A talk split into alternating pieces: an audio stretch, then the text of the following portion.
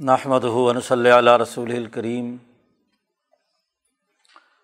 بعد فاعوذ باللہ من الشیطان الرجیم بسم اللہ الرحمن الرحیم قال اللہ تبارک و تعالی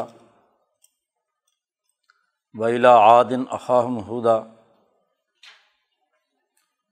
وقال النبی صلی اللہ علیہ وسلم کانت بنو اسرائیل تسوسحم الانبیاء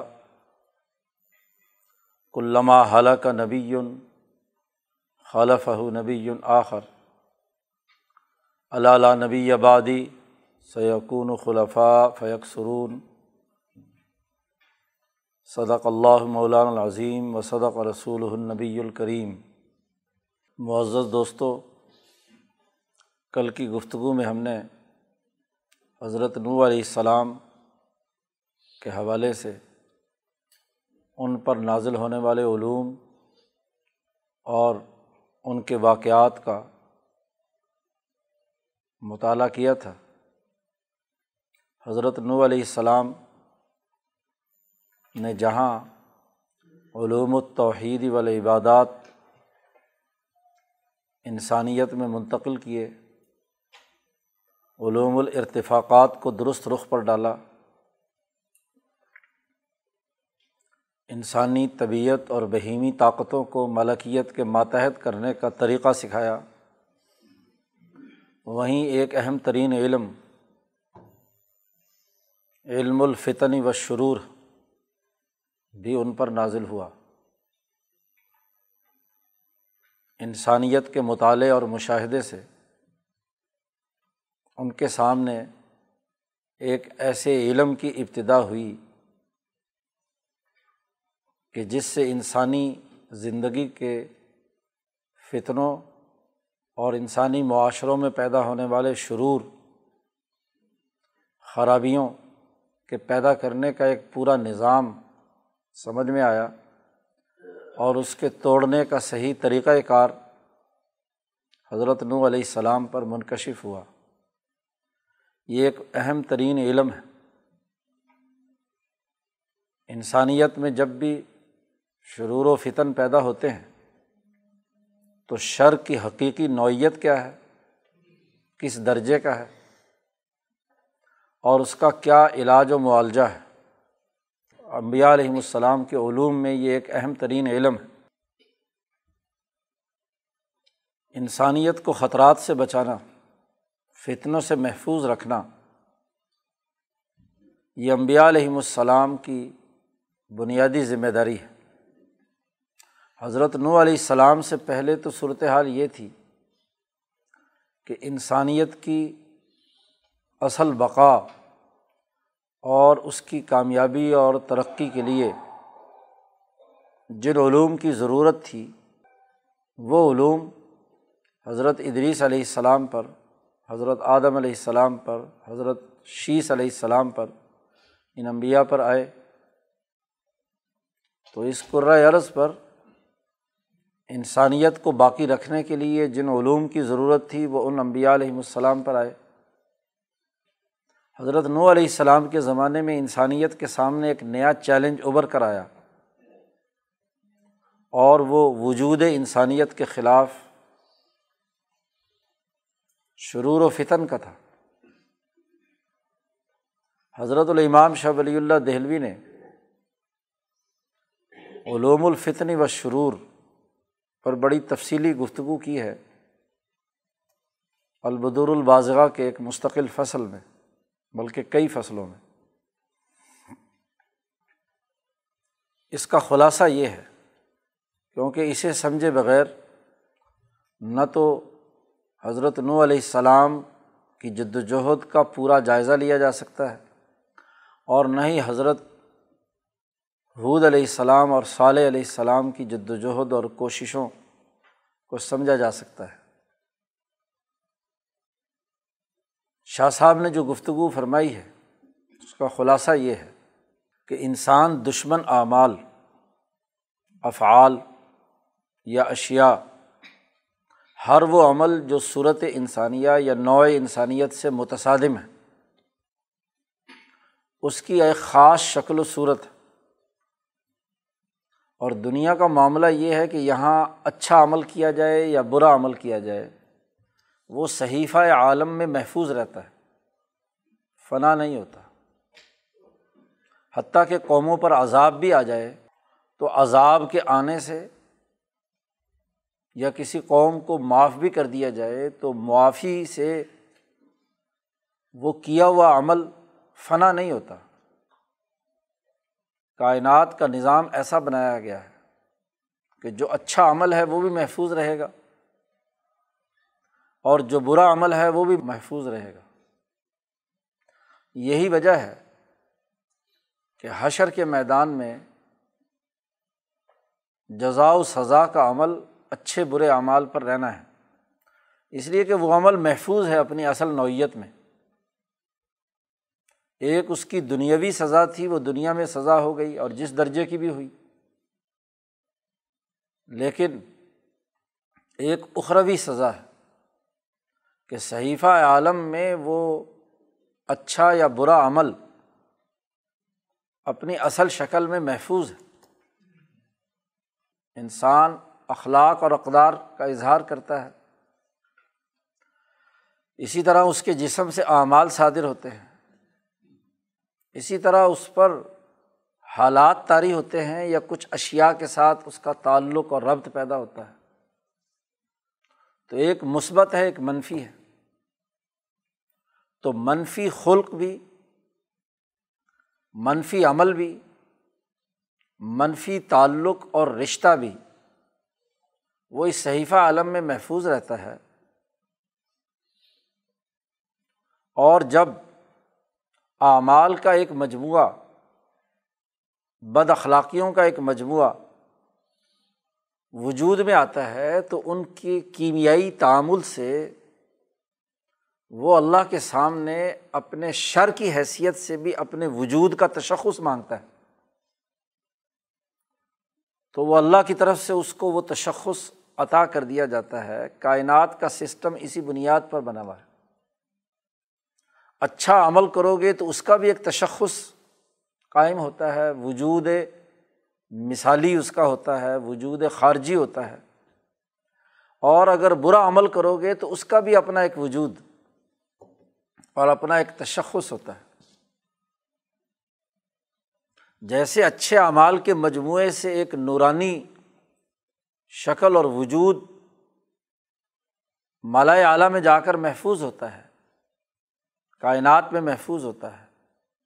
ایسے ہی شرور پر مشتمل اعمال مسلسل اگر کیے جائیں تو وہ بھی اپنی ایک شناخت پیدا کر لیتے ہیں۔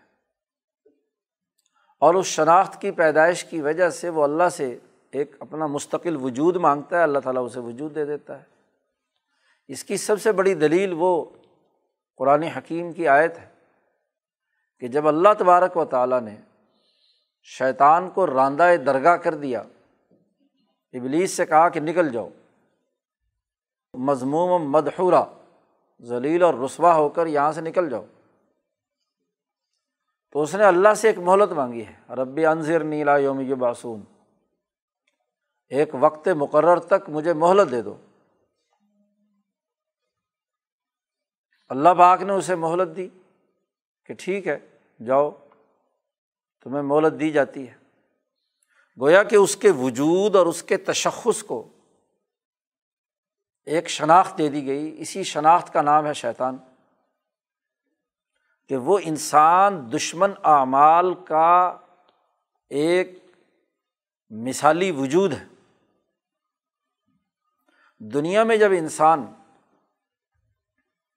اس طرح کے کوئی اعمال، کوئی خلق یا کوئی چیز کرتا ہے تو اس کا بھی ایک شیطان وجود میں آ جاتا ہے۔ اور ہر انسان کا دشمن ایک شیطان اس کے ساتھ ہوتا ہے۔ ہر آدمی کا اپنا ایک شیطان ہوتا ہے۔ شاہ صاحب فرماتے ہیں کہ یہ شیطان ہر انسان کے وجود میں اس کے خون میں دوڑتا ہے۔ جیسا کہ نبی اکرم صلی اللہ علیہ وسلم نے فرمایا کہ ان شیطانہ یجر انسان مجرت دم کہ شیطان انسان کے خون کی جگہ پر دوڑتا ہے۔ اور اس کا کام ہے وسوسا ڈالنا، انسان دشمن خیالات ڈالنا، انسانیت سے دور رکھنے اور ابلیسیت اور شیطنت کی طرف لے جانے کے ارادے اور عزائم پیدا کرنا، یہ بنیادی کام ہے۔ اللہ تبارک و تعالیٰ نے جب شیطان کو یہ اجازت دی، تو ادھر سے انسانیت کے لیے جو مفید اعمال تھے اور خود انسانیت کی ضرورت تھی، تو اس شیطانی نظام کے مقابلے میں ایک ملکی نظام قائم کیا۔ ابلیس کا مقابلہ جبریل سے ہوا۔ مقابلے پر انسانیت کی بقا، ترقی اور انسانیت کے اصل اصولوں کو برقرار رکھنے کے لیے اللہ سے دعا، مطالبہ جد وجہد کوشش، وہ حضرت جبرائیل علیہ السلام اور ان کے ماتحت جتنے فرشتوں کا نظام ہے۔ جیسے شیطان اور اس کے چیلے ہیں۔ ہر بد خلقی کا ایک شیطان ہے۔ اور ایک اس کے مقابلے میں ایک اچھے خلق کا ایک فرشتہ ہے۔ جیسے انسانی جسم میں خون کی جگہ پر شیطان دوڑتا ہے۔ ایسے انسان کی جو روح ملکوتی ہے، اس کے اثرات سے جو انسان کے وجود میں نورانیت پیدا ہوئی ہے، ایک فرشتہ اس کے ساتھ پورے وجود کے اندر شرائط کیے ہوئے ہیں اور یہ فرشتہ انسان کو اچھے خیالات ڈالتا ہے، انسانیت کی تلقین کرتا ہے، انسانیت کی ہدایت کرتا ہے۔ تو دونوں کا درمیان ٹکراؤ وجود انسانی کے اندر ہوتا ہے۔ فرشتے بھی اپنا خیالات ڈالتا ہے، جسے بعض اوقات ہم کہہ دیتے ہیں کہ ضمیر نے ملامت کی کسی برے کام کے خیال کے آنے پر۔ تو یہ دراصل فرشتے کی طرف سے اچھا خیال ڈالا گیا ہے۔ اور اسی طریقے سے جو شیطانی خیالات، انسان دشمن خیالات آئے، وہ شیطان کی طرف سے آئے۔ تو پہلا شر اشر الاول جسے شاہ صاحب نے قرار دیا ہے، وہ یہ کہ ہر عمل برا جب کیا جاتا ہے، تو اس کے نصیبے میں ایک شیطانی شیطانی قوت پیدا ہوتی ہے جو انسانی جسم میں صلاحیت کرتی ہے اور اس کے مقابلے میں ایک فرشتہ اچھے خیالات ڈالتا ہے۔ تو اس کا توڑ فرشتے کے خیالات کے ذریعے سے ہوتا رہتا ہے۔ اب انسان کے نفس نے فیصلہ کرنا ہے۔ کہ وہ شیطانی وسوسے پر عمل کرتا ہے یا فرشتے کے اچھے اور نیک خیال کے مطابق عمل کرتا ہے۔ اب جدھر کے وہ خیالات قبول کرنا شروع کر دیتا ہے، تو وہ طاقتور اور مضبوط ہونا شروع ہو جاتا ہے ملکیت اس کی۔ اگر فرشتے کے خیالات قبول کر رہا ہے، تو ترقیات کی طرف بڑھتا ہے۔ اور اگر وہ شیطانی خیالات کو قبول کرتا ہے، تو اس کے مطابق شیطانی وسوسے اور خیالات کی یلغار شروع ہو جاتی ہے اور یکے بعد دیگرے وہ شیطانی نظام میں الجھتا چلا جاتا ہے۔ یہ پہلا شر ہے۔ یہ افراد کی شخصیات کے ساتھ تعلق رکھتا ہے۔ جیسا کہ اس کا آغاز خود حضرت آدم علیہ السلام کی ذات گرامی میں ہوا۔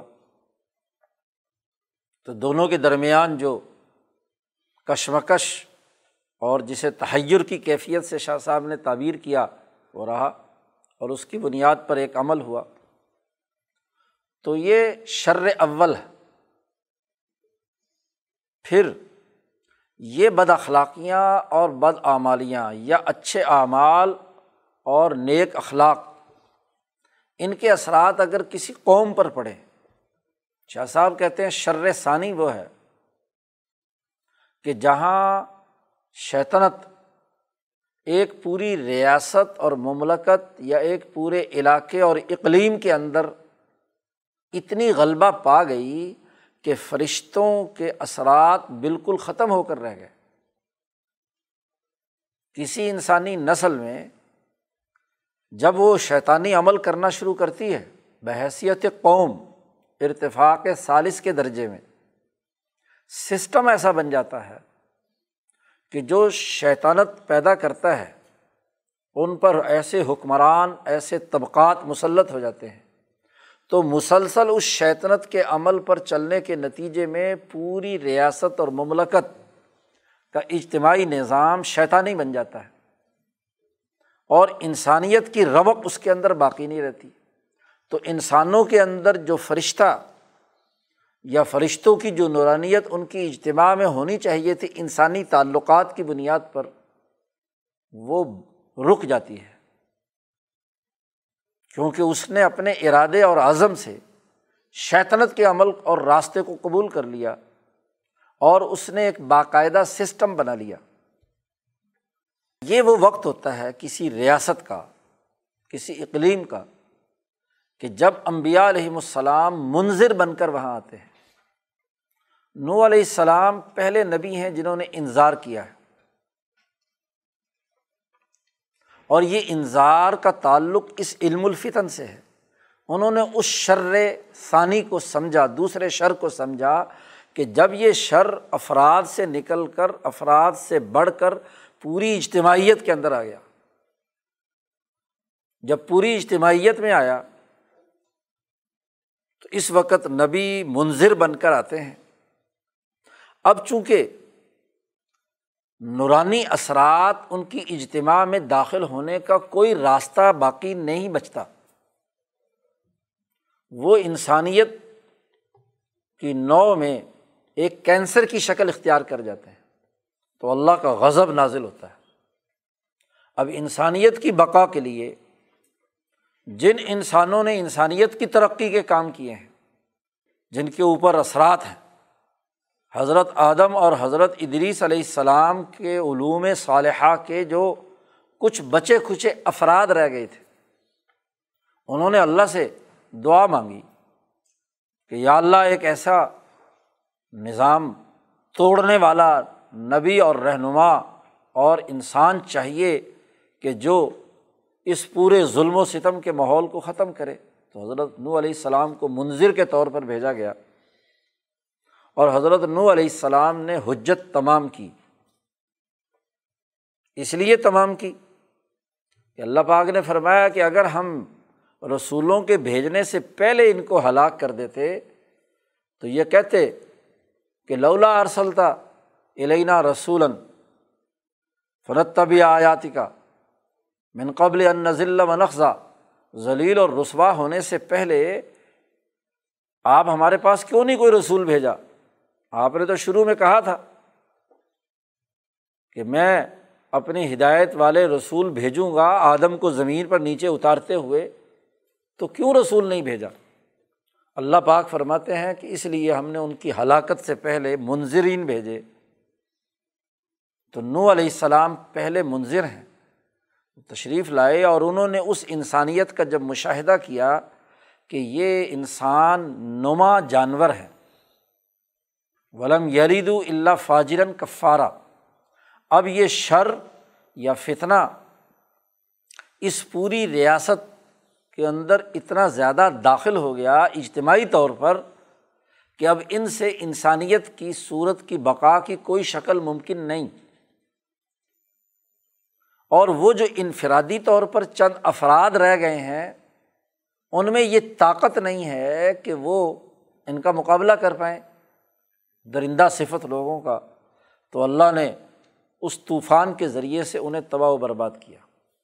جب بھی کوئی نبی دنیا میں آتے ہیں اور منظر بن کر آتے ہیں مفہمین کی اقسام میں شروع میں ہم نے ذکر کیا تھا کہ امام شاہ ولی اللہ نے فرمایا کہ مفہمین میں ایک مفہم وہ ہے جسے منظر کہا جاتا ہے۔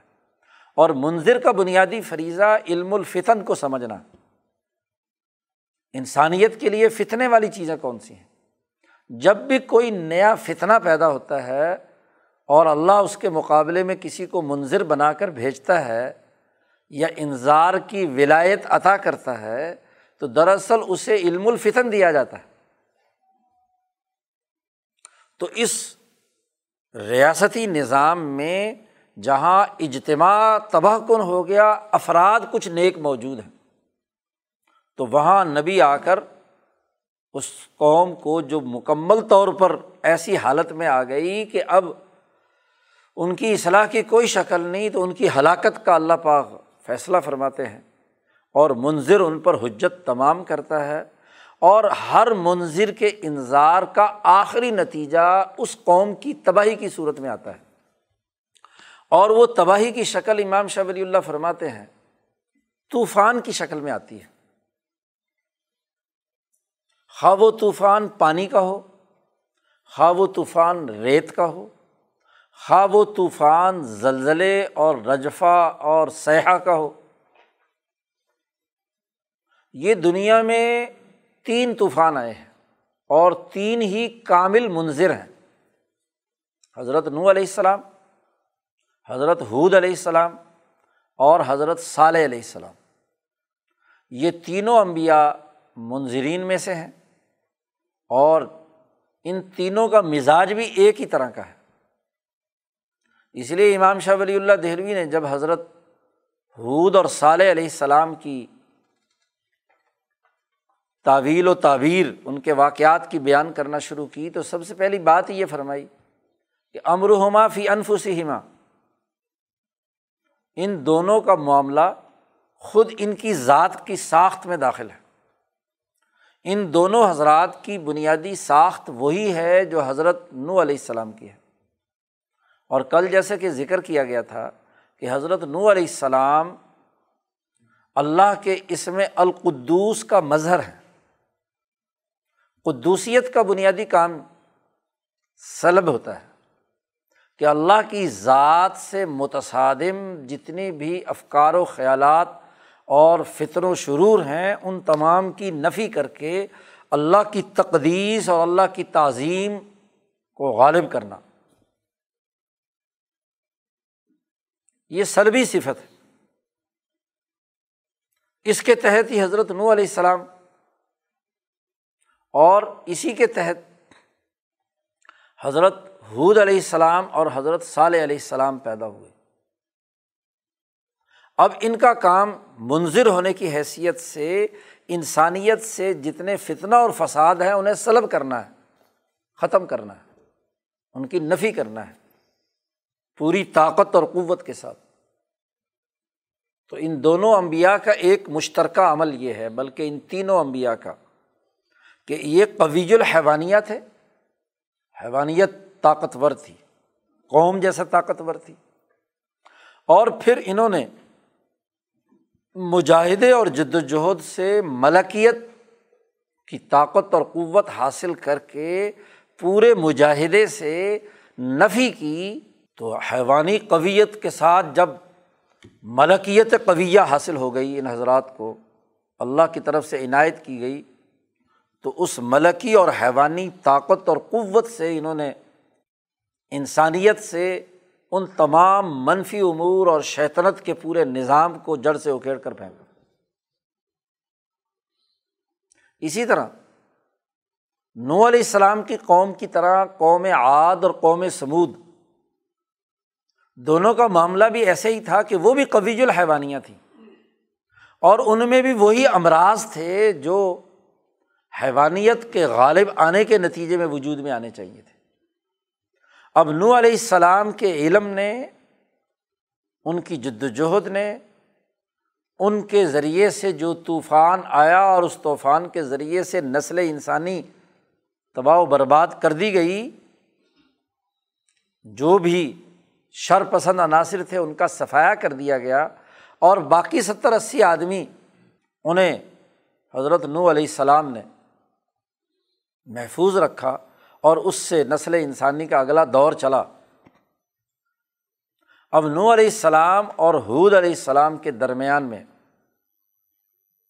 جو وقفہ جتنے ہزار سال کا بھی تھا، چونکہ باقی سب اندازے ہیں، کوئی حقیقی نسی اور قطعی بات نہیں ہے۔ کسی نے حضرت حود علیہ السلام کا نو علیہ السلام کے درمیان شجرۂ نصب بیان کیا ہے تو چھ سات افراد درمیان میں کسی نے دو تین، کسی نے چار پانچ۔ تو یہ سب اسرائیلی روایات ہیں یا تاریخی باتیں ہیں۔ قطعی طور پر ان میں سے کوئی بات ایسی نہیں ہے۔ بات یہ ہے کہ وہ نسلیں جو نو علیہ السلام سے آگے چلیں، ان میں سے وہ نسل جو عرب علاقے میں رہی۔ تو یہاں قرآن حکیم، چونکہ عربوں کی سب سے پہلے تہذیب اور ان کی تربیت کے لیے آیا ہے تو عرب اقوام کے جو واقعات رہے ہیں انہیں کو بنیاد بنایا ہے۔ اس لیے کہا جاتا ہے کہ حود علیہ السلام پہلے نبی ہیں کہ جنہوں نے عربی زبان بولنا شروع کی۔ عربیت کا آغاز عاد اولا سے ہوتا ہے۔ اس لیے جب ہم عربوں کی تاریخ پڑھتے ہیں تو ایک عرب عاربہ ہے اور ایک عرب مستعربہ ہے۔ ایک عرب قدیم ہے۔ اور ایک عرب جدید ہے۔ عرب قدیم وہ کہلاتے ہیں جو حضرت اسماعیل علیہ السلام سے پہلے کے عرب قبیلے ہیں۔ ان میں قوم عاد ہے، قوم سمود ہے، جدیس ہیں، تمیم ہے ہاں جی جرہم ہے ہاں جی تسم ہے، وغیرہ وغیرہ مختلف قبائل کے نام ہمیں تاریخی طور پر ملتے ہیں۔ یہ سب عرب قبائل ہیں۔ تو نو علیہ السلام کے بعد وہ انسانیت کا دائرہ جو عرب علاقوں کے اندر رہا۔ اور اس عرب عاربہ کا اصل مرکز یمن۔ یا یہ حضرہ موت سے عمان تک کے درمیان کے جو علاقے ہیں، یہ عرب عربہ کا مرکز رہا ہے۔ اور عربوں کا یہ مرکز نو علیہ السلام کے زمانے سے ہی جی مکۃ المکرمہ کی آبادی اور مکمت المکرمہ کا علاقہ رہا ہے۔ تو آد اولا کے زمانے سے یہ پورا جزیرت العرب جسے کہا جاتا ہے۔ تو یہ حضرت حود علیہ السلام پہلے عربی بولنے والے ہیں۔ ایک روایت اور حدیث بھی نبی اکرم صلی اللہ علیہ وسلم سے روایت کی جاتی ہے کہ امبیا میں سے چار بنیادی امبیا ہیں جو عرب ہیں۔ جی جن میں حضرت حود علیہ السلام، صالح علیہ السلام اور نو علیہ السلام کو بھی شمار کیا گیا ہے۔ کیونکہ یہ بھی مشرق وسطیٰ کے علاقے سے تعلق رکھتے ہیں۔ اور نبی اکرم صلی اللہ علیہ وسلم نے اپنا بتلایا کہ میں، تو یہ مختلف روایات ہیں۔ تو یہ ابراہیم علیہ السلام کی زبان تو عبرانی۔ ابراہیم کے بعد آگے جو اسحاق اور اس بنی اسرائیل کی زبان ہے۔ عربی جو بولنے والے ہیں، جن کی زبان عربی کے طور پر رہی ہے، وہ یہ امبیا ہیں۔ عرب عربہ کے یعنی قدیم عرب کے، یہ دو یا تین نبی اور عرب مستعربہ کے حضرت اسماعیل اور اسماعیل کے بعد نبی اکرم صلی اللہ علیہ وسلم۔ تو یہ عرب قدیم میں عاد اولا ہے، جس کی طرف حضرت حود علیہ السلام کو اللہ پاک نے بھیجا۔ اب عاد یہ حضرت نو علیہ السلام کی پانچویں چھٹی نسل میں ہے اور اسی کی اولاد سے، سام کی اولاد میں سے یہ ہیں اور اسی سے آگے پورا سلسلہ چلا ہے۔ انہیں کی اولاد میں حضرت حود علیہ السلام ہیں اور ارم کا چونکہ یہ بیٹا ہے، قرآن حکیم نے اس کا بھی ذکر کیا ہے۔ تو یہ قوم عاد نے اپنا وطن بنایا ہوا تھا احقاف کا علاقہ۔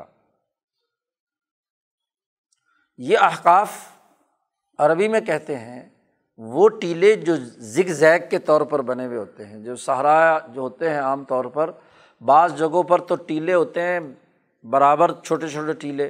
اور یہ جو علاقہ ہے عمان سے لے کر حضرہ موت تک، اور ادھر سے یمن سے ادھر مکہ کے قریب تک کا جو ریتلا علاقہ ہے، اس ریتلے علاقے کے اندر ٹیلے اونچے اونچے ہیں اور بڑے ہاں جی بھول بھلائیاں کی طرح اس میں زگ زیگ ہے تو جو ٹیلے ٹیڑھے میڈے اور زگ زیگ ہوں جس میں ایک آدمی داخل ہو جائے تو ایسے بھول بھلائیاں سے نکلنا بڑا مشکل ہوتا ہے، تو اسے عربی میں احکاف کہتے ہیں۔ اس لیے قرآن حکیم نے احقاف کا لفظ بھی استعمال کیا کہ ان ذرا قوم بالاحقافی جب حضرت حود علیہ السلام نے ہاں جی احقاف میں اپنی قوم کو ڈرایا، تو یہ ایک مخصوص علاقہ ہے، عاد کا۔ اب روایات نبی اکرم صلی اللہ علیہ وسلم سے بھی بعض ضعیف روایات میں یہ باتیں کچھ نقل کی ہوئی ہیں، جس میں بہت سے ضعیف راوی بھی ہیں۔ بہرحال تاریخی روایات کے مطابق تو قوم عاد انہوں نے تکبر اور غرور کیا۔ یہ خیموں میں رہتے تھے اور ان میں بڑے بڑے ستون، ذات العماد بڑے بڑے ستون بناتے تھے، بڑے بڑے محلات بناتے تھے اور اس کے اندر بہت تکبر اور غرور کی حالت میں، کیونکہ لمبے قد کے تھے، صحرائی علاقہ ہے، تو وہاں خیمہ اور خیمہ بھی بہت اونچا اور بہت مضبوط ہاں جی طاقتور۔ اسی کو اسی لیے اللہ نے کہا کہ بکے والو، تم سے زیادہ طاقتور لوگ پہلے گزرے ہیں۔ جی جن کو ہم نے جڑ سے اکھیڑ کر پھینک دیا۔ خود بھی لمبے چوڑے قد کے تھے قویج الحیوانیہ تھے۔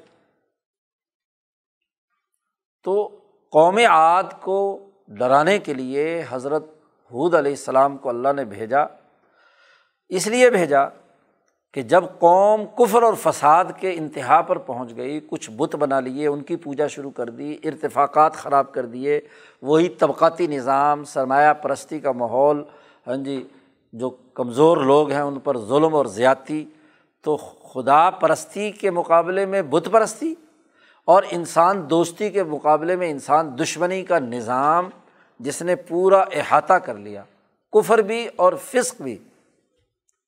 انسانیت کے جو ارتفاقات ہے توڑنا، یہ فسق ہے۔ تو ظلم اور کفر کی انتہا ہو گئی۔ تو اللہ تبارک و تعالیٰ نے بالا اعلیٰ میں غضب کے نزول کا اور لانت کا فیصلہ کر لیا کہ یہ نسل اب اس قابل نہیں ہے کہ اس کو دنیا میں زندہ رکھا جائے۔ جب غضب الٰہی کا فیصلہ ہوا اور یہ غضب الٰہی کے فیصلے کے ساتھ ساتھ اللہ نے یہ فیصلہ بھی فرمایا کہ جو انسان الٰہی ہے یعنی اصل صورت نوع انسانیت ہے، اس کو ان تمام شر پسند عناصر سے محفوظ رکھا جائے، ان کا خاتمہ کیا جائے۔ تو یہ چار بنیادی اثاثی امور قوم عاد اور قوم سمود میں مشترک ہیں حود اور صالح علیہ السلام میں مشترک ہے کہ دونوں کی ایک طرح کی جسمانی حالت تھی، قوموں کا کفر اور فسق ایک ہی طرح کا تھا۔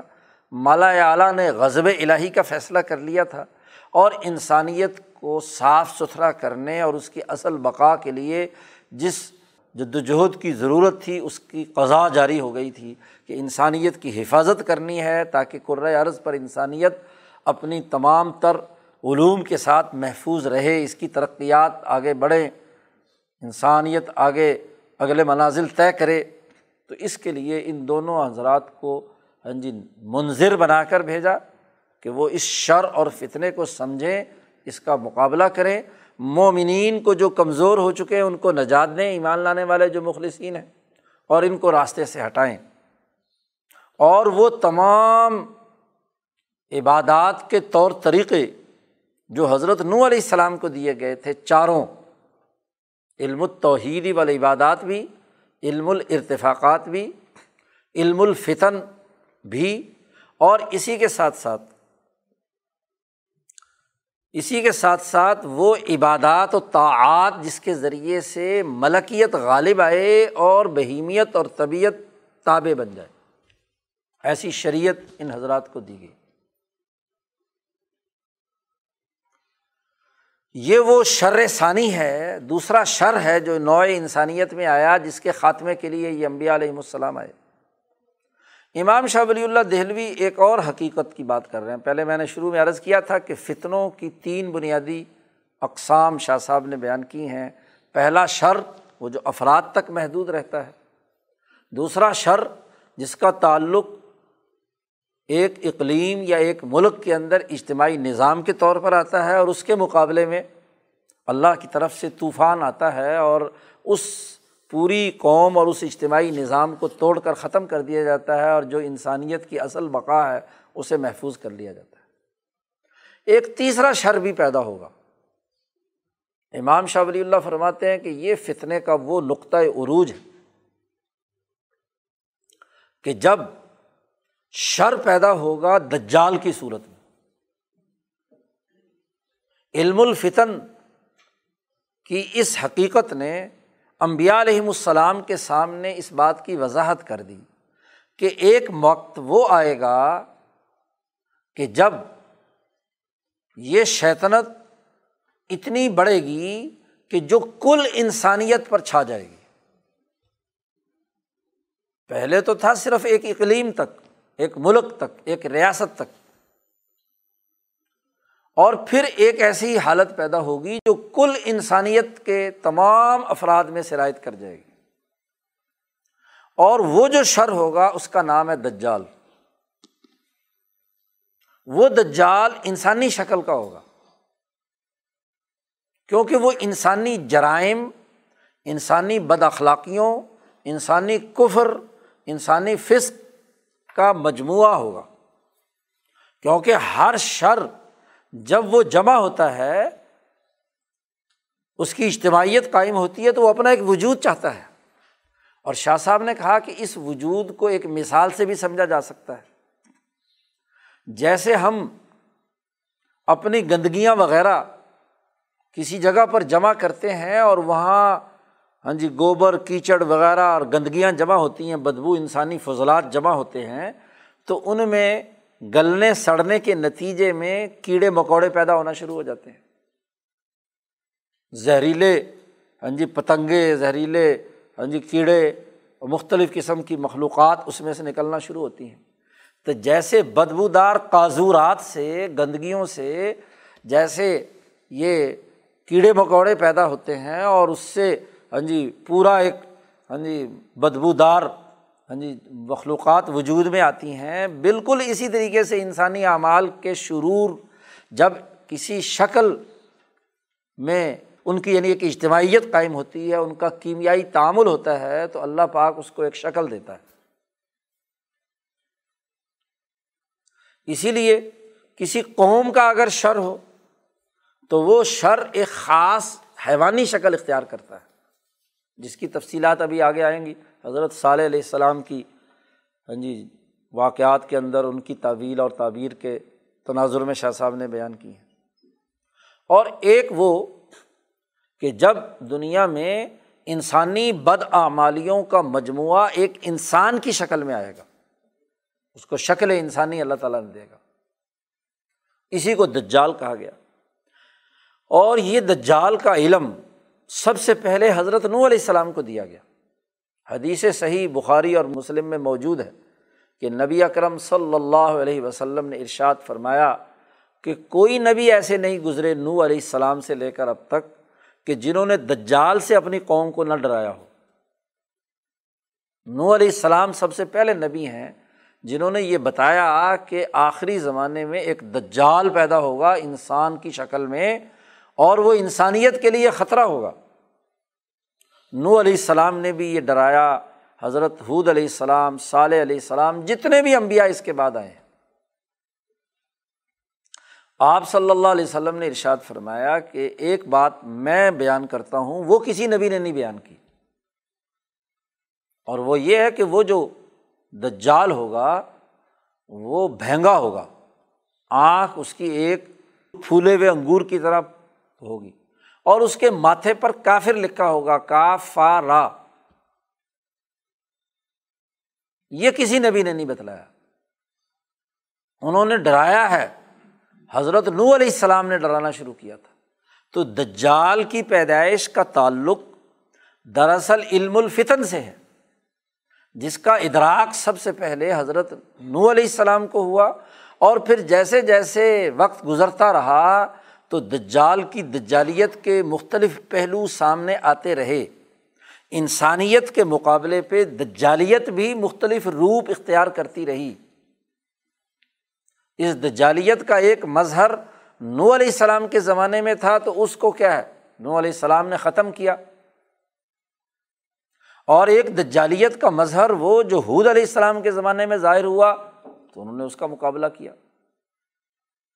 پھر یہی دجال صالح علیہ السلام کے زمانے میں ایک نئی شکل میں وجود میں آتا ہے۔ جی۔ اور پھر جیسے جیسے ہاں جی ابراہیم علیہ السلام، پھر موسا علیہ السلام کی جد وجہد اور اس کے مقابلے میں یہودیوں کی بد آمالیوں اور لانتوں کے نتیجے میں امام شاہ ولی اللہ دہلوی فرماتے ہیں کہ یہ دجال میں نو علیہ السلام حود علیہ السلام، صالح علیہ السلام کے اقوام کے جو جرائم اس صحیفہ عالم میں محفوظ تھے، اس سے اس دجال کا جسم بننا شروع ہوا۔ اور پھر اس کے ساتھ یہودیوں کی جو لانتیں اور ان کی بد اخلاقیاں، انسان دشمنیوں کا جو اثر تھا، اس سے اس وجود نے طاقت اور قوت حاصل کی۔ اور پھر جو یہود نے حضرت عیسیٰ علیہ السلام کے ساتھ معاملہ کیا کہ ان کے قتل کے درپے ہوئے، ان کو اذیتیں پہنچائیں امبیا کو قتل کیا، حضرت ذکریہ علیہ السلام کے سر پر آرا چلایا اور کتنے امبیا کی توہین کی ہاں جی تو اس تمام جرائم کے نتیجے میں یہ دجال موٹا ہوتا چلا گیا۔ دجال کی تکمیل عیسیٰ علیہ السلام کے بعد یہودیوں کے ان جرائم کی وجہ سے ہوئی۔ پیدا ہو چکا تھا دجال۔ اس لیے نبی اکرم صلی اللہ علیہ وسلم نے فرمایا کہ وہ دجال جزیرے میں قید ہے۔ میرے آنے کے نتیجے میں، میری طاقت اور قوت کے نتیجے میں اسے زنجیریں پہنا کر بند کر دیا گیا۔ تو خیر، یہ تفصیلات آگے آ رہی ہیں۔ تو یہ تیسرا شر ہے۔ اور جب شاہ صاحب فرماتے ہیں کہ یہ شر جب دنیا کے اندر عام ہو جائے گا اور اس عرض پر کوئی آدمی اللہ اللہ کہنے والا نہیں ہوگا۔ تو اسی کا نام ہے قیامت کبرا۔ وہ ہلاک عام ہوگا، پھر کوئی انسانیت باقی نہیں رہے گی، پوری انسانیت بھی ختم ہو جائے گی جو اس عرض پر موجود ہے اور اس انسانیت کے لیے جو تعاون کرنے والے جتنی بھی اشیا کی تسخیر کی گئی تھی، وہ اشیا بھی فنا ہو جائیں گی کیونکہ یہ سب کی سب چیزیں بنائی تھی انسان کے لیے۔ سورج بنایا تھا انسان کے لیے، چاند بنایا تھا انسانیت کے لیے، تو سورج جو ہے وہ مٹیالہ ہو جائے گا، ٹوٹ جائے گا۔ عزت شمس کبرت وائزل نجوم قدرت وائزل جبال سیجرت کیونکہ اب ان کی ضرورت نہیں رہی۔ خود حقیقت انسانیہ اس عرض سے فنا ہو گئی۔ تو اب کس کو زندگی اور توانائی دینی ہے سورج نے؟ چاند نے، پہاڑوں نے، معدنیات نے، نباتات نے، حیوانات نے۔ جب انسان ہی مٹ گیا تو باقی سب اسی کو قیامت قبرا کہا گیا تو ہلاک عام، پوری انسانیت کا ہلاک عام، وہ قیامت ہے۔ اسی سے ہی بڑی بنیادی بات واضح ہو جاتی ہے کہ ایک اقلیم کے اندر یہ معاملہ ہوا جو نو علیہ السلام کا تھا۔ ایک اقلیم کے اندر وہ معاملہ ہوا جو حود علیہ السلام کا تھا۔ ایک اقلیم اور ملک کے اندر وہ معاملہ ہوا جو صالح علیہ السلام کا تھا۔ اور ایسی صورت میں طوفان آتا ہے۔ طوفان مائی جو حضرت نو علیہ السلام کی قوم پر آیا۔ ایک قوم۔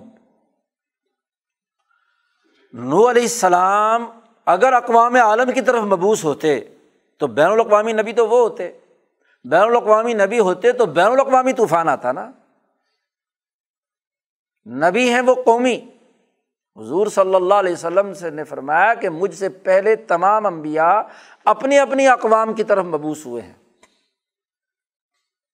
میں واحد نبی ہوں جو تمام اقوام کی طرف ویس تو سی کا فتن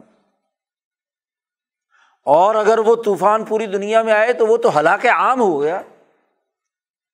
ہلاک عام تو قیامت سے تعلق رکھتا ہے۔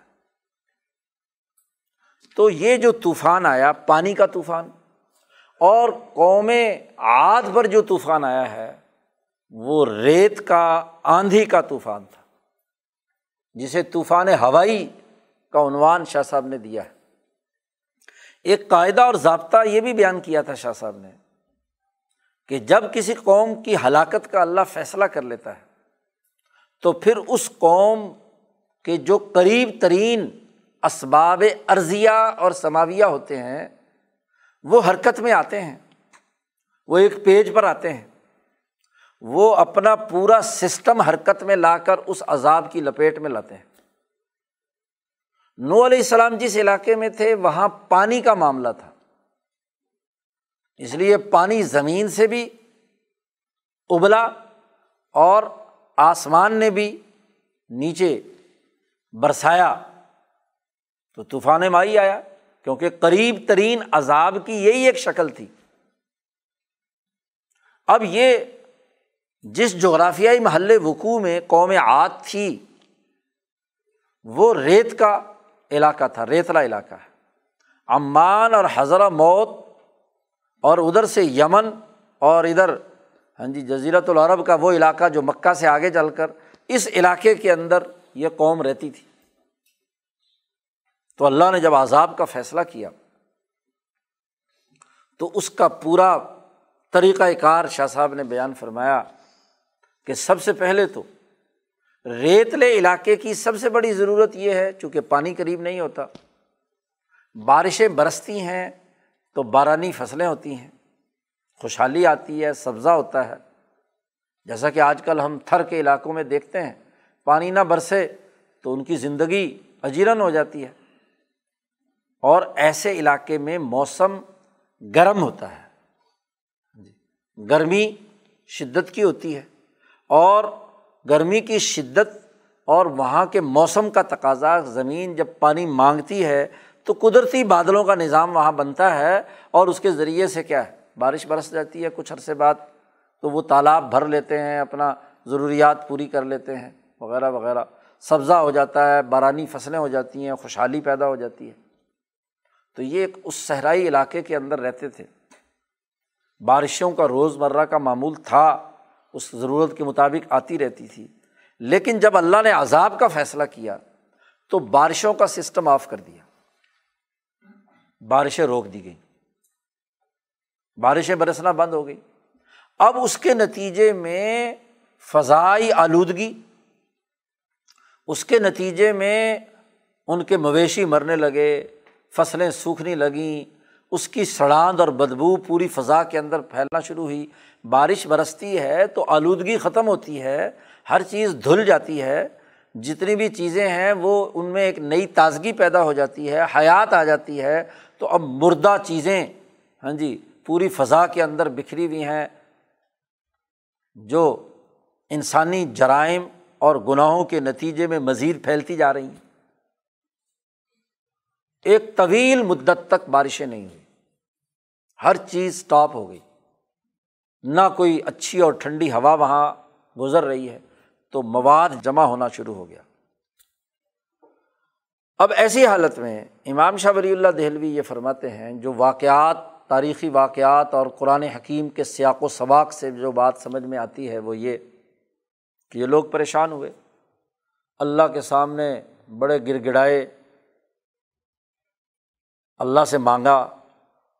حتیٰ کہ ایک وفد بنایا، روایات میں جیسا کہ آتا ہے، عربوں میں یہ بات مشہور تھی کہ یہ وفد جو ہمارا آیا ہے یا وفد جو فلانا آ رہا ہے کسی قوم کا، یہ وافد عاد نہیں ہے۔ یہ عاد والا وفد نہیں ہے۔ یہ ضرب المسل تھی ان کے یہاں یہ عاد کا وفد کیا تھا؟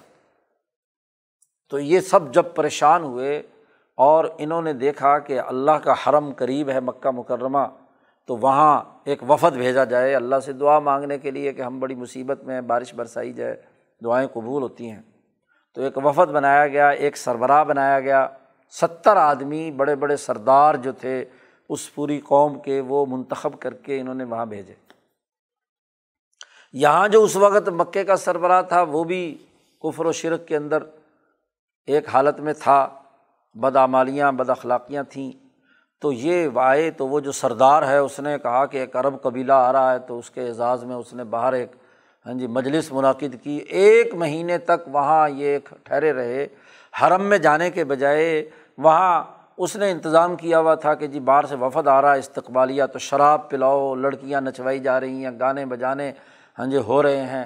ایک مہینہ یہ وہیں پڑے رہے۔ وہ وفد جو ہے وہ استقبالی اعزاز و اکرام کے چکر میں کھانے پینے اور عیاشی میں اور ہاں جی مستیوں میں لگے رہے۔ انہیں یہ بھول ہی گیا کہ ہم ہاں جی کس کام کے لیے وہاں سے آئے تھے۔ آئے تو اللہ کے سامنے گر گرانے کے لیے حرم میں اور آ کر یہ حرکتیں شروع کر دیں۔ مہینے، ڈیڑھ مہینے بعد ہاں جی وہ عرب اشعار بھی علامہ ابن کثیر نے نقل کیے ہیں کہ وہ ایک گانے والی نے وہ اشعار کہنا شروع کیے کہ آئے تھے تم کس کام کے لیے؟ الجھ گئے کہاں؟ تو پھر ہی ان کو ہوش سا آیا اور وہ جو ان کا لیڈر تھا ہاں جی اس نے آ کر اس حرم میں اللہ سے دعا مانگی کہ اللہ ہماری قوم بڑی ہاں جی وہ ہو رہی ہے۔ یعنی ان کے کفر اور شرک کا حالت تو وہی بت پرستی تھی اور بت پرستی کا تعلق شرک فی تدبیر سے تھا۔ جی خالق کائنات تو اللہ کو مانتے ہیں۔ واجب الوجود ہی اسے مانتے ہیں۔ اس کے حرم میں بھی آ کر کیا ہے؟ دعا کرتے ہیں کہ بڑی مصیبت میں ہیں اور اب ہمارا کوئی بت کام نہیں کر رہا تو ہمیں کیا ہے؟ بارش برسا دے تو روایات کے مطابق آتا ہے کہ وہاں اللہ پاک نے فرشتہ بھیجا جو ہاں جی بادلوں اور ہواؤں کو کنٹرول کرنے والا ہے۔ تو وہاں اس تین بادل، ایک بالکل سفید ایک سرخ اور ایک بالکل کالا سیاہ۔ تین طرح کے بادل اس لیڈر کے سامنے جو ستر آدمیوں کا سردار تھا، اس کو مشاہدہ کرائے گئے اور پوچھا اللہ میاں نے کہ بتاؤ کہ ان میں سے کون سا بادل تم پر برسنا چاہیے؟ تو اس نے کہا کہ یہ جو سفید بادل ہوتے ہیں، یہ تو کچے ہیں، برستے برستے نہیں ہیں، سرخ ہیں، برستے تو ہیں، لیکن اتنی زیادہ نہیں یہ جو کالا اور رچ بادل ہوتا ہے نا، یہ خوب برستا ہے، اس میں پانی بہت ہوتا ہے۔ کالی گھٹائیں جب چڑھتی ہیں تو خوب می برستا ہے۔ اس تناظر میں اس نے کہا، اللہ میاں بس یہ جو ہے نا، فرشتے سے کہا کہ یہ جو ہے، یہ ہمیں دے دے۔ اسی کو شاہ صاحب نے تعبیر کیا ہے کہ ایسی حالت میں جب نبی نے انظار کیا اور ان کی ملکیت کے اندر کچھ روشنی پیدا ہوئی تو اللہ کے سامنے گر گڑانے کے لیے آئے، لیکن وقت گزر چکا تھا۔ جی۔ اور پھر اس وقت بھی آ کر بجائے حقیقت میں گڑ گڑا کر معافی مانگنے کے۔ الٹا وہاں پر وہ بادل مانگ رہے ہیں جو کالا ہے۔ اس کالے بادل میں سے آواز آئی کہ ٹھیک ہے، اب خوب برسے گا۔ اور کیا ہے؟ تباہی بھی آئے گی۔ لیکن اس نے سنی انسنی کر دی، وہاں سے ڈھول ڈھماکے بجتے ہوئے کہ جی اللہ میاں نے ہمیں ہاں جی منکشف کر دیا کہ کالے بادل برسیں گے، کالی گھٹائیں آئیں گی۔ اور پھر یہ راستے میں جشن مناتے ہوئے وہاں پہنچے، قوم کو خوشخبری سنائی کہ اللہ نے ہماری دعا قبول کر لی ہے۔ یہی کالی گھٹائیں اور یہ بادل دیکھ کر انہوں نے وہ جملہ کہا ہے کہ جب وہ عذاب آیا تو انہوں نے کہا حاضہ عارضم ممترونا جو قرآن حکیم نے نقل کیا ہے۔ یہ وہ بادل ہے جو ہم پر برسے گا۔ کیونکہ بڑی کالی گھٹائیں آ رہی ہیں۔ یہ ہمیں بارش برسائیں گی۔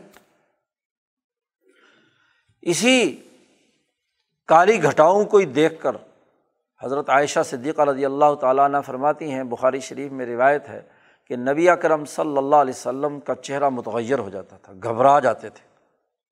میں نے پوچھا، یا رسول اللہ، لوگ تو بادل دیکھ کر، کالی گھٹائی دیکھ کر بڑے خوش ہوتے ہیں کہ اب بارش برسے گی اور رحمت نازل ہوگی۔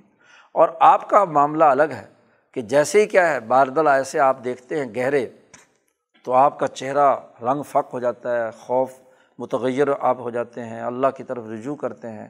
تو یہ کیا معاملہ ہے؟ تو نبی کرم صلی اللہ علیہ وسلم نے فرمایا کہ مجھے قوم عاد کے بادل یاد آ جاتے ہیں۔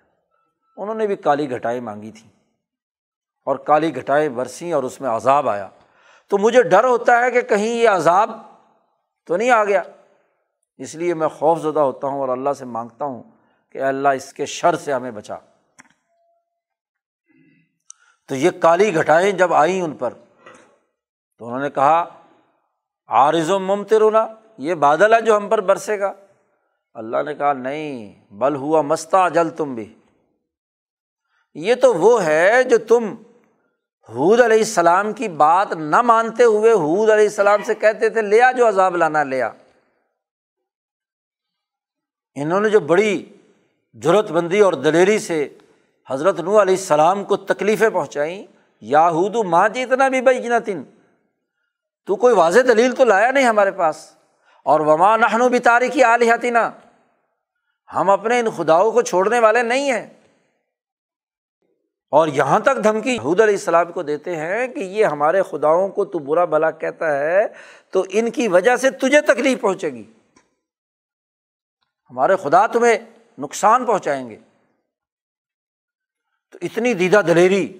اور جب حضرت حود علیہ السلام نے بار بار سمجھایا کہ واضح دلائل لے کر آیا ہوں، اللہ کا پیغمبر ہوں، اللہ کا رسول ہوں، تو مذاق اڑایا اور کہا کہ لیا جو لانا عذاب۔ جی۔ تو یہ وہ عذاب اب سامنے آیا اور شاہ صاحب فرماتے ہیں کہ سات دن تک مسلسل یہ طوفان ہوائی جاری رہا اور اس نے انسانوں کو اٹھا اٹھا کر پٹھا زمین میں۔ جی۔ جیسا کہ کھجوروں کے بڑے بڑے دخت درخت جڑوں سے اکڑ کر الگ ہو جاتے ہیں، ایسے یہ تمام کے تمام ان کو اکھیڑ کر پھینک دیا گیا۔ تو اس طریقے سے ان کی پوری کی پوری نسل اسے تباہ و برباد کر دیا گیا اور حضرت حود علیہ السلام اور ان پر جو ایمان لانے والی جماعت تھی، اللہ پاک نے کہا کہ ہم نے انہیں نجات دی۔ ان مخلصین کو انسانیت کی بقا کا کام کیا۔ اس وقت جب وہ کالی گھٹائی مانگی تھیں اور کالی گھٹا کا مطالبہ اس وفد کے سربراہ نے کیا تھا، تو اس وقت اس فرشتے نے اعلان کیا تھا کہ پوری قوم عاد تباہ ہوگی سوائے ایک کے۔ ایک، اس کا ایک شاخ جو تھی قوم عاد کی، وہ ایک شاخ یہاں مکہ میں رہتی تھی، جسے آد ثانیہ کہتے ہیں۔ یہ تو آد اولا ہے۔ جن پر بعد کا معاملہ ہوا ہے۔ ہاں جی دوسری آد، یہ بگڑی ہوئی شکل، دوسری ان کی بعد میں ان کے اوپر عذاب آیا۔ تو یہ آد اولا پر یہ عذاب طوفان کے ذریعے سے تباہ و برباد کر دیا گیا۔ ہوا بھی تھی، اندھیر بھی تھا۔ ان کے وہ تمام جرائم، وہ ایک شر کی صورت میں خود ان کے اوپر ہی برسنے لگے۔ جس میں ریت کا طوفان، بارش، ہلاکتیں، تباہیاں انظار کا جو لازمی نتیجہ ہونا چاہیے تھا، وہ حضرت حود علیہ السلام کی اس قوم پر آیا، صفحہ ہستی سے اسے مٹا دیا گیا، وہ جماعت محفوظ کر لی گئی کہ وہ ان انسانی اصولوں پر انسانیت کو ترقی دے۔ اور یہی چار علم جو حضرت نو علیہ السلام پر دیے گئے تھے انہیں علوم پر دوبارہ انسانیت کو حضرت حود علیہ السلام نے استوار کیا۔ علم التوحیدی والے عبادات علم الرتفاقات اثر نو، نیا حکومتی ڈھانچہ بنایا، نیا نظام تشکیل دیا اور وہ تمام ارتفاقات جو بگاڑے جا چکے تھے، ان کو دوبارہ اثر نو استوار کر کے ارتفاق ثانی، ارتفاق ثالث، خاص طور پر ان دونوں کو منظم اور مربوط بنایا۔ حکومتی نظام قائم کیے، اس پورے علاقے کو پاک صاف کیا اور انسانی بقا کے لیے اگلا دور شروع کیا۔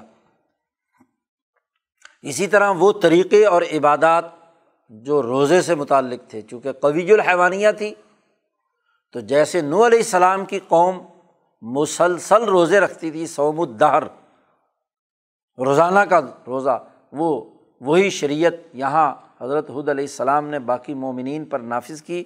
اور انہوں نے اس کے مطابق اپنی بہیمیت کو ملکیت کے تابع کیا۔ تو چاروں کام جی علم التوحید و صفات، علم الرتفاقات علم الفتن اور دجال سے ڈرانے کا عمل۔ اور طبیعت بہیمیا کو ملکیت کے تابع کرنے کا عمل۔ یہ پورا نظام حضرت حد علیہ السلام نے قائم کیا۔ انسانیت دوبارہ اصل راستے پر آ گئی۔ ہاں جی اس نے عرب قبائل کے اندر اس چیز کو آگے بڑھایا۔ پھر اگلا مرحلہ آتا ہے۔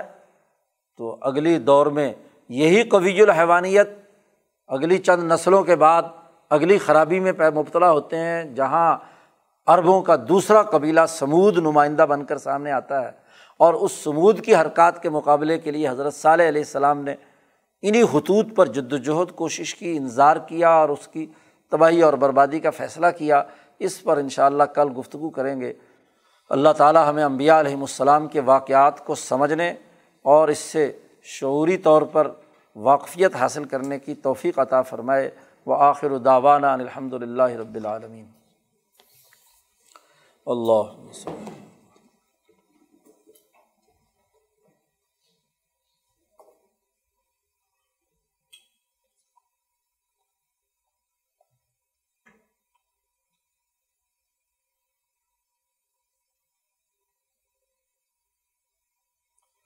اجمعین۔